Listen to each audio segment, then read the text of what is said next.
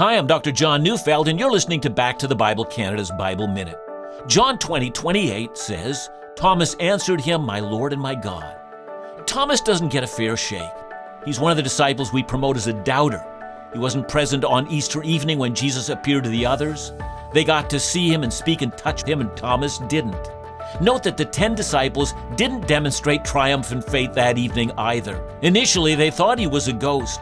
And when Thomas says that he won't believe unless he touches the hands of Jesus, he's only asking what the others had. John doesn't criticize Thomas.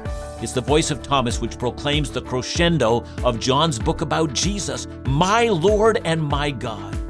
So if you feel Thomas like in your heart, understand this disbelief doesn't have the last word, worship does. Listen to Back to the Bible Canada each weekday on this station.